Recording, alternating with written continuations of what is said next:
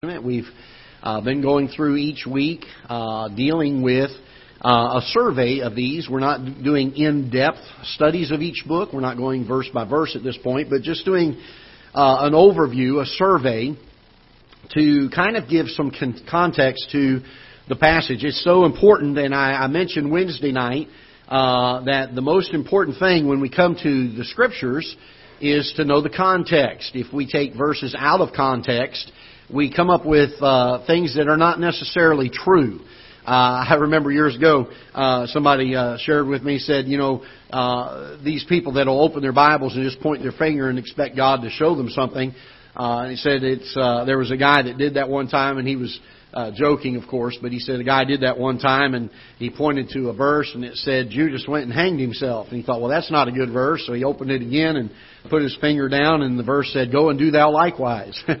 He thought, boy, that's really not good. So he closed it and opened it again, put a finger on it, said, what thou doest, do quickly. And he said, boy, that's just not good. Um, so I, I say all that to say this, that it is vitally important, vitally important in the day that we live, even in our fundamental Bible preaching churches, our King James Version churches, it is vitally important that we understand the context of the passages. It's amazing to me how many times we misquote Scripture because, uh, not because the words are wrong, but because the context is wrong. It's so very important that we don't um, draw truth that we want it to be because we've taken a verse out of context. Here's, here's a problem that took place years ago uh, when, when there began to be a different line of Scripture. Uh, the early church believed in purity of the Word of God, and they were very wholeheartedly um, for guarding the purity of God's Word. Uh, about 150 years, 100, about 130, 150 AD, uh, we find a, another fellow coming along and trying to correct the scriptures. And uh, his name was Origen. He corrected it over 30,000 different times according to his his uh, what he believed was correction. And uh, here's what took place in, in, in that mindset is he came to the Bible already believing things and said, Now, the Bible is not in agreement to what I believe, so rather than changing what he believed, he changed the Bible. And you have two schools of thought. You have those that will come to the Bible saying, Here's what I believe, I need to go find some Scripture to support it. And if I can't find Scripture to support it, then I'll find a verse that I can pull that's not in the context there so it will support my point of view or my truth. That should never be the goal of a Christian. The goal of a Christian should come to the Word of God as a blank and an open page and say, Lord, teach me thy truth. I, I want to know what God's truth is. Even if it means that the truth I've been taught over the years or the truth I hold to is not necessarily the truth. And we as God's people must understand this. It's amazing to me how many times we hold to things that this preacher taught, that preacher taught, or this group believes and holds to, only to find out that it is not accurate according to Scripture. And as you begin to dig into it, it's very, very important. So, the purpose of what we've been doing these last several months has been to give um, a, a, bird's eye view and give some of the settings, some of the background, uh, why these books were written, when they were written, and uh, and the context that they sit in. Zechariah is a contemporary of Haggai. He's younger than Haggai. Uh, he is at the same time period and, and serving uh, once again Judah, because at this time the northern kingdom of Israel is in captivity with the Assyrians. Uh, the southern kingdom of Judah has uh, been in captivity under the Babylonians, and um, and has uh, kind of uh, the Babylonians kind of assumed the Assyrian captivity into itself, and then uh, Nehemiah and Ezra have already taken place. The remnant has already gone back and rebuilt the walls. They've rebuilt the foundation of the temple. If you'll remember in the book of Haggai, that uh, the big reason for God uh, coming to Haggai was to tell the people you you are in error. You've you've gone to your own houses, and this house lie, lies waste. He says, now therefore, uh, uh, go get the wood off the mountain, and uh, I'll take ple- build the house. I'll take pleasure in it and uh, he spoke to them along those lines. Zechariah comes along, and while God rebuked Judah uh, for their loss of, of desire to rebuild the temple, Zechariah comes along and he is preaching to encourage the remnant to continue in building the temple. He didn't want the, the fire to die out. And by the way, uh, there's times we need that kind of preaching, isn't there? Uh, our, our hearts get stirred sometimes with a revival or a special service that God gets a hold of us. But the truth is, as we plod through the Christian life day after day and we're persevering, we're trying to be steadfast, there's a need from time to time for us to be encouraged in the way so that uh, we don't uh, uh, backslide, we don't lose the zeal uh, of the Christian life. So Zechariah's um, goal, his purpose here, is to bring encouragement. There are 14 chapters here. The first eight chapters are dealing with the encouragement uh, to the remnant to continue to do the work. Uh, the last five chapters are written describing uh, the future coming of the Messiah and his second coming. Uh, and we're going to talk a little bit more about that here in just a few moments.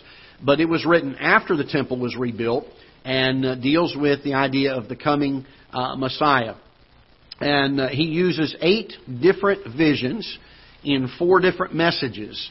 And then he also uses two what he calls burdens uh, that God has put upon his heart.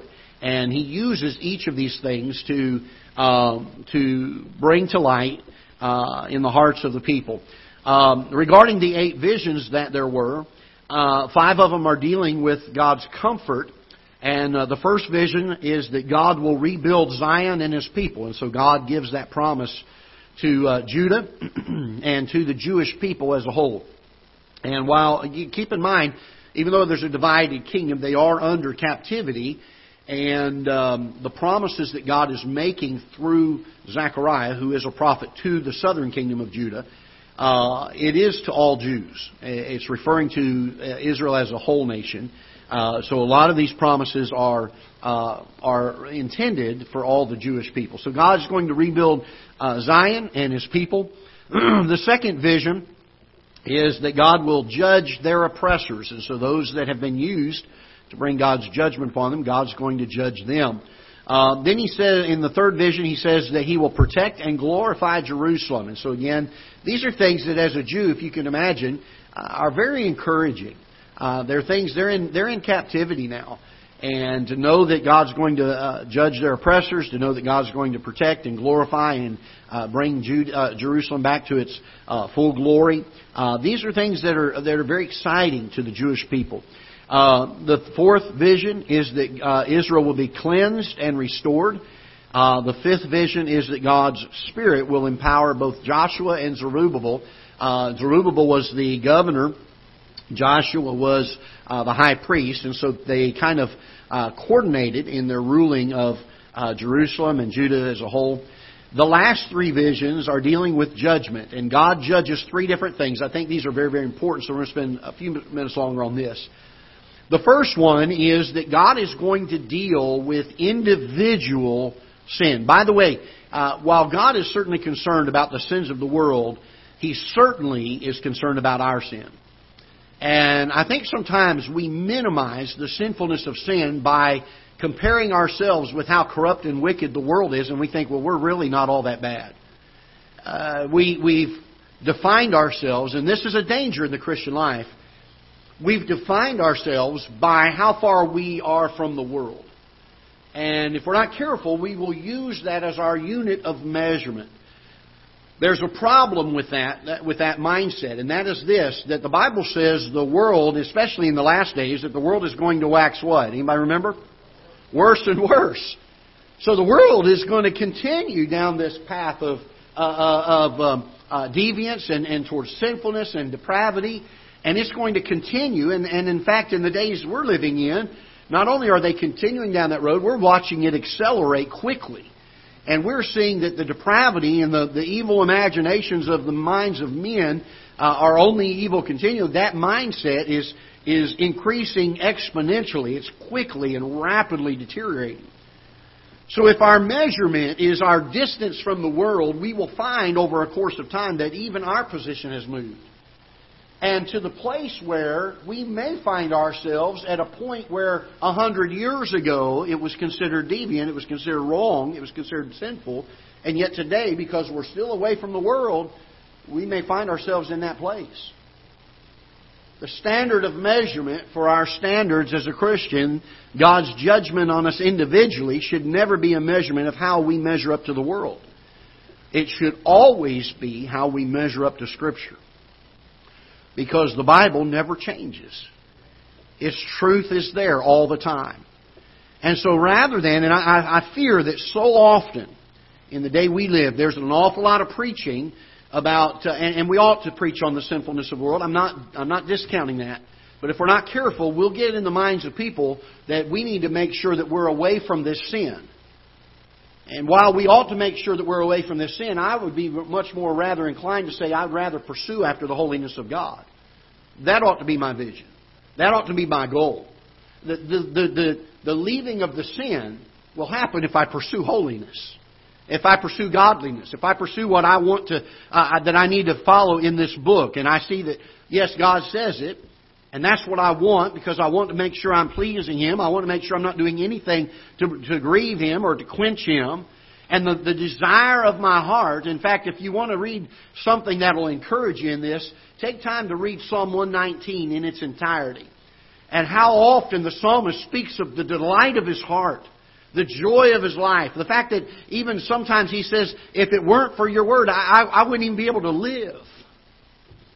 Can I tell you, that's the kind of hungering and thirsting after righteousness you and I ought to have. But somehow, in the last 50 or 75, 100 years of preaching in our churches, we've made it such a, a, a, an issue of stay away from the world, stay away from that sin, and we've not done enough preaching on pursue after the holiness. Now, I think we need to stay away from the sin. I'm, please don't come away from this morning and say, Pastor said we don't have to stay away from sin. Yes, we do. But let's not focus there. Let's focus on the holiness of God. Let's focus on the holiness of His Word. Let's focus on godly living. Let's work on what the, what the apostles refer to as walking in the Spirit and not after the flesh. So, very, very important that we understand. By the way, you can't do one without doing the other. You're not going to follow after the Spirit and fulfill the works of the flesh. It's not going to happen because they are opposites of each other. You're either going to serve one or you're going to serve the other. And the Bible's very, very clear about that. So let's not make our unit of measurement, our, our how, how we measure up as a Christian, let's not make that based on our distance from the world. Let's make it based on our compliance to the holiness of God. How do I measure up to this book? The world can do what it wants to do. I need to make sure that I'm doing what this book says. And so do you. And so God's going to judge, and He deals with this in the, uh, the uh, sixth vision. Zechariah deals with this about God's judgment on personal sin. And yes, Judah had sinned. Yes, Judah was wrong. Yes, the nations around them had sinned, and they were wrong. But God first deals with I want to make sure you know your sin is going to be judged. We need to make sure we understand this. I pray for our country. I pray for this world and the wickedness of it that God uh, that God would uh, bring judgment or cause it to have a heart to come back to Him. But can I tell you this? As much time as we spend praying for our government or our country or our world, would to God that we would pray even more fervently, Lord, help my heart to be drawn close to you.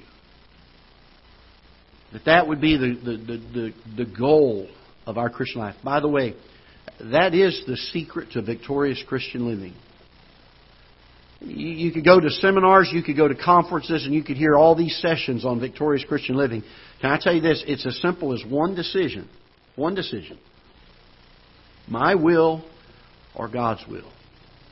That's it if we'd ever get a hold of that and practice it, uh, you wouldn't even need a pastor.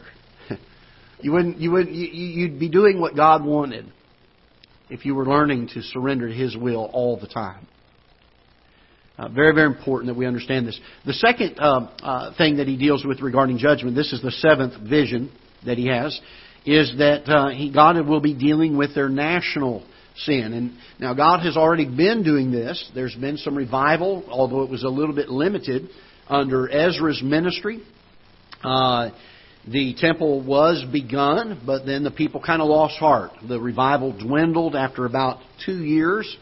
um, they began to go to their own houses, and the house of God was still lying waste. And their emphasis was on the, their comforts, their creature comforts, living a life that made them happy, uh, at least what they thought was happy, and they neglected God's house and the worship that God wanted them to have for Him. And uh, so God uh, is going to, to deal with their national sin. And then finally, in the last vision, Zechariah deals with and gives um, uh, a message to Judah and to the Jews that God is going to be the judge of the nations. Now, as he gets to this point, he's referring to uh, the second coming and the millennial reign, the tribulation period, and the time that God uh, is going to judge the nations and rule them with a rod of iron. And uh, so there's a wonderful tie uh, in the last portion of these eight visions between the book of Zechariah and the book of Revelation. If you ever study, and we just got done studying Revelation, there are a lot of um, a lot of things that uh, interconnect between some of the things that Zechariah taught and some of the things that were uh, taught in Revelation. Then he gives four messages. In light of these eight visions, he gives four messages. The first message is he rebukes empty ritualism. Uh, basically, people were going through the motions. Uh, by the way, uh, we get we get critical when we read things about Israel, and we say, "Boy, I just can't believe they would do something like that." The truth is, if we're not careful, we do this too, don't we? We go through the motions. Uh, we we have our devotions because we know we're supposed to have our devotions. Or we go through the, the time of praying before a meal simply because it's the ritual that we go through and there's no heartfelt uh, worship involved. There's no heartfelt thanks involved at, certain points if we're not careful. We will find ourselves caught in empty ritualism. And so uh, the people were going through the motions, but their heart was far from Him. And uh, very important that as a Christian we fight apathy. We fight this, this callousness, this carelessness in the Christian life. Uh, the Christian life is more than just a bunch of do's and don'ts. It is a pursuit, a love, a heart for righteousness, and to, to be drawn as close to the Lord Jesus Christ as we possibly can in our walk with Him. That's the Christian life. Um, the second message is a reminder of their past disobedience and coming judgment. The third, the third message he gives is about the restoration of Israel, that God is once again, even after he's brought uh, chastening to them, he's going to restore them. And then the last one is their recovery of joy in the millennial kingdom. Uh, as God restores Israel, we found that out in the book of Revelation here a few weeks ago. Uh, God's restoration of Israel as His people, and He will be their God and uh, there's going to be great joy there. They're going to um, uh, enjoy eternity. During this period right now, uh, from the time of Christ until the return of the Lord Jesus Christ, we're living during a period of time where God has chosen not to interact with Israel the way that He had previously, and or the way that He's going to uh, after the rapture and those types of uh, time frames. And God has rather chosen to use local churches and those that uh, have uh, been saved, and God is working right now through uh, the church and, and, the churches and those that uh, are Christians. But that does not believe, mean that He has replaced Israel. Uh, there is such a thing as what's called replacement theology. Some people believe that God has cut off Israel and has replaced them, and that Israel is no longer His people. Israel is still His people. He's not choosing to work through them during this period of time, but rest assured, in the time of revelation, He does restore them and bring them back to His people once again. Uh, and so, yes, they are His people. There is no replacement here. Uh, we have been grafted in. We've been given a privilege for a period of time to be used, and what a wonderful privilege it is to be used to serve the Lord. Uh, some people look at the, the service of the Lord as something we do grudgingly or something we do because, oh, I got to do this. Uh, there's a great privilege. God could have used anything He created to accomplish His work, but He chooses to use us. What a wonderful joy that is. Then He gives two burdens. He's burdened about uh, the rejection of Israel to the coming king. So uh, he does see prophetically um, the time that the Lord Jesus Christ is going to be born and come to this earth as the Savior and Redeemer of man. And he knows from this prophecy that Israel is going to reject him at that time. and he's burdened over this. He, he pleads with Israel and tries to get them to understand this.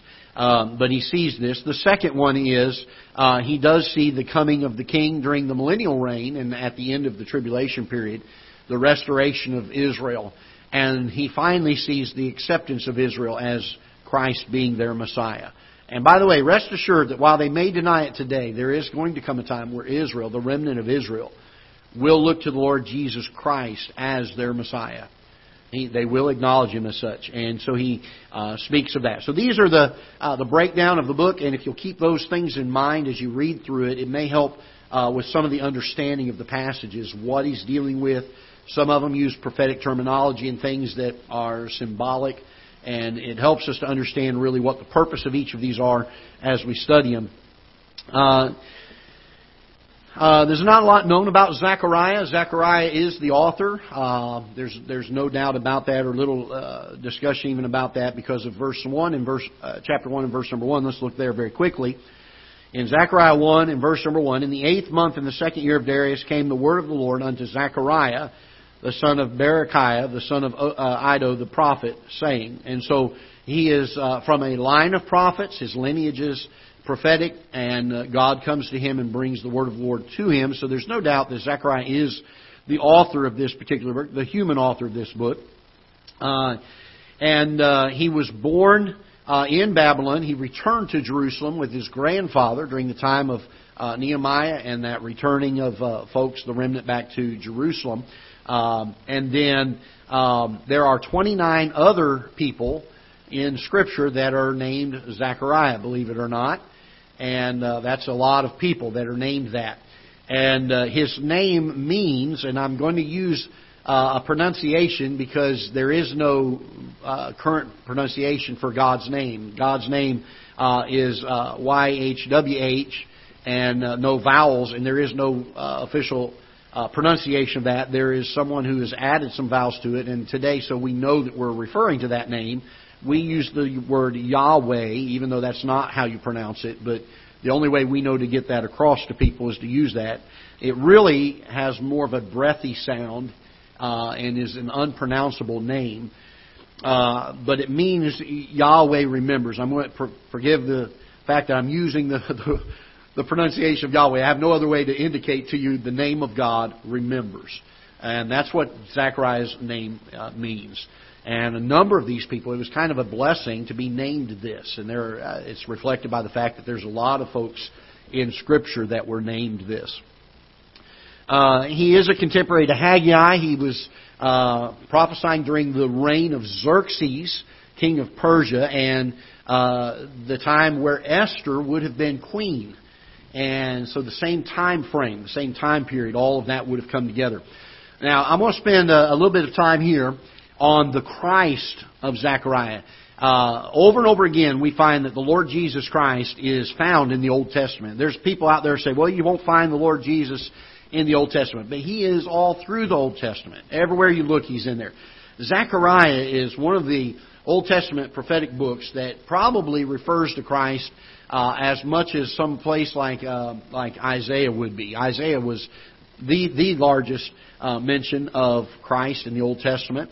Uh, Zechariah would probably be the second, I would think, if I had to to uh, rate them and say this is uh, the second most mentioning of Christ in an Old Testament prophetic book. Uh, let's look at a bunch of scriptures together. Uh, Zechariah deals with both the first coming of Christ uh, when he comes as a baby and grows up in his earthly ministry, and he also refers to the second coming of Christ. Now, as most prophets in the Old Testament, they see things uh, on a linear basis, and they don't always see the time periods between them, uh, but they do see the actual events. And so uh, he does refer to both of these, and he pictures Christ in his uh, prophetic uh, messages as both a servant king and also uh, both God and man. And so the Lord Jesus Christ, we know, was both God and man. He humbled himself, took upon him the form of man, and was made in the likeness of man. Uh, and so he was 100% man, but also 100% God. He's the only one who ever was uh, that. And uh, so he refers to him as both of these things. Look with me in chapter 3, verse number 1. We're going to look at several passages here, and uh, then we'll be done. Zechariah chapter 3, let's look in verse number 1. And he showed me Joshua the high priest standing before the angel of the Lord, and Satan standing at his right hand to resist him. And the Lord said unto Satan, The Lord rebuke thee, O Satan, even the Lord that hath chosen Jerusalem rebuke thee. Is not this a brand plucked out of the fire? And so one of the pictures that Zechariah uses here uh, for the Lord Jesus Christ is uh, this angel of the Lord, uh, this uh, one that is standing um, uh, next to uh, the throne. And it says in verse 2, And the Lord said unto, I'm sorry, back verse number 1, uh, uh, the angel, the high priest standing before the angel of the Lord and Satan standing at his right hand to resist him. Uh, that is a reference to the Lord Jesus Christ. And again, Satan is known as the accuser of the brethren, is he not? At this point in time, he still has access to God. He still is standing there accusing the brethren, and the Bible teaches us that Christ, the Lord Jesus Christ, is our advocate. When, the, when Satan brings accusation against us, if we've been saved, the Lord Jesus Christ steps forward and says, That may be true, but put that on my account. The price is already paid. It doesn't matter whether he's done that or not. Uh, the price has been paid. And boy, what a wonderful truth. Uh, what a wonderful thing. So he refers to uh, Christ here as the angel of the Lord and uh, the one that is uh, rebuking Satan. And uh, then he also refers to um, him as the righteous branch, if you look down to verse number 8 of chapter 3. Hear now, O Joshua, the high priest, thou and thy fellows that sit before thee, for they uh, are men wondered at. For behold, I will bring forth my servant, the branch. And so he is this uh, righteous branch. Also in verse chapter number six, if you'll turn over there real quick chapter number 6 and verse number 12. So if you ever have people say, well, I don't know that Jesus is mentioned or referred to in the Old Testament, you can take him to these passages and show that this is speaking of him. Verse number 12 uh, of chapter 6, And speak unto him, saying, Thus speaketh the Lord of hosts, saying, Behold the man whose name is the branch, and he shall grow up out of his place, and shall build the temple of the Lord. And again, a reference to the Lord Jesus Christ in his first coming. Uh, then in chapter number 6 and verse number 13, chapter number 6 and verse number 13, even he shall build the temple of the Lord, and he shall bear the glory, and shall sit and rule upon his throne, and he shall be a priest upon his throne, and the counsel of peace shall be between them both. And so here he is referred to uh, as the king priest. He's both the ruler and the priest uh, during this time. And again, speaking of the Lord Jesus Christ. Let's go back to uh, chapter 3 for a moment and verse number 9. Chapter 3 and verse number 9. For behold, the stone that I have laid before Joshua upon one stone shall be seven eyes. Behold, I will engrave the graving thereof, saith the Lord of hosts, and I will remove the iniquity of the land in one day. Uh, these seven eyes are dealing with his judgment, and uh, these it is again referring to uh, the stone with seven eyes being the Lord Jesus Christ. Uh, he is the one that will be uh, the judge during that time. Chapter number 9, in verse number 9. Again, there's a lot of references here uh, to Christ. Chapter 9 and verse number 9. Rejoice greatly, O daughter of Zion. Shout, O daughter of Jerusalem. Behold, thy king cometh unto thee. He is just and having salvation, lowly and riding upon an ass and upon a colt, the foal of an ass. And so, uh, again, we see here the triumphant entry of the Lord Jesus Christ prophesied. And uh, he is referred here as the lowly king. Even though he is the king, he's not coming in his grandeur and his glory. He's not riding the golden chariots uh, and uh, the white horses. Uh, he's riding upon a, uh, the Bible refers to here as an ass and the, foal, uh, the colt, uh, the foal of an ass and that uh, that he is coming as a lowly king. And so Israel is being foretold. So wonder why they didn't understand that when Christ came on the scene, when they saw him ride in Jerusalem on Palm Sunday and fulfilled the prophecy. It's a wonder why more of them didn't say, This is our Messiah. Uh, they didn't, uh, even though they had been warned in Zechariah. So the question comes why didn't they? Is it because they didn't have enough Scripture in their hands? Is it because they didn't they didn't understand all these scriptures of prophecy that foretold the coming of the Lord Jesus Christ? Is that why they didn't understand he was the Messiah? I think there's two things at play here. One is there was ignorance of the Scripture in many cases. Ignorance of Scripture in many cases. And then there was a rejection of Scripture in the rest of the cases. And that is the same problem that we have in the day that we live today, is it not? You'll find one of two things happens every time men are brought into contact with the truth of God's Word. There's either an ignorance of it or there is a rejection of it. And every single time you find people rejecting the Lord Jesus Christ, it will be because of one of those two reasons. You cannot come face to face with the truth of God's Word and deny Christ unless you simply don't know about it or unless you simply choose on purpose not to believe it. There's either an ignorance of it or a rejection of it. And uh, this is certainly the case, as uh, Zechariah has very clearly shown uh, what to expect when the Lord Jesus Christ comes. Chapter 10, verse number 4. Chapter 10 and verse number 4. Out of him came forth the corner, out of him the nail, out of him the battle bow, out of him every oppressor together. And again, now he's dealing with some of the judgment that's to come. and he refers to the Lord Jesus Christ as the cornerstone here. He refers to him as the nail, and he refers to him as the battle bow. All right? All four of those things. The cornerstone, the nail, and the battle bow. And chapter 11, let's look in verse number 4, we're almost done. Thus saith the Lord my God, feed the flock of the slaughter, whose possessors slay them, and hold themselves not guilty. And they that sell them say, Blessed be the Lord, for I am rich, and their own shepherds pity them not. For I will no more pity the inhabitants of the land, saith the Lord, but lo, I will deliver the men every one into his neighbor's hand, and into the hand of his king. And they shall smite the land, and out of their hand I will not deliver them. And I will feed the flock of the slaughter, even you, O poor of the flock. And I took unto me two staves, the one I called beauty, the other I called bands, and I fed the flock. Three shepherds also I cut off in one month, and my soul loathed them, and their soul also abhorred me. Then said I, I will not feed you that that dieth, let it die, and that that is to be cut off, let it be cut off, and let the rest eat every one the flesh of another. And I took my staff, even beauty, and cut it asunder, and that I might break my covenant which I had made with all the people. And it was broken in that day, and so the poor of the flock that waited upon me knew that it was the word of the Lord. And I said unto them, If ye think good, give me my price, and if not, forbear. For they weighed for my price thirty pieces of silver. And the Lord said unto me, Cast it into the potter, uh, a goodly price that I was uh, prized uh, uh, out of them. And I took the thirty pieces of silver and cast them to the potter in the house of the Lord.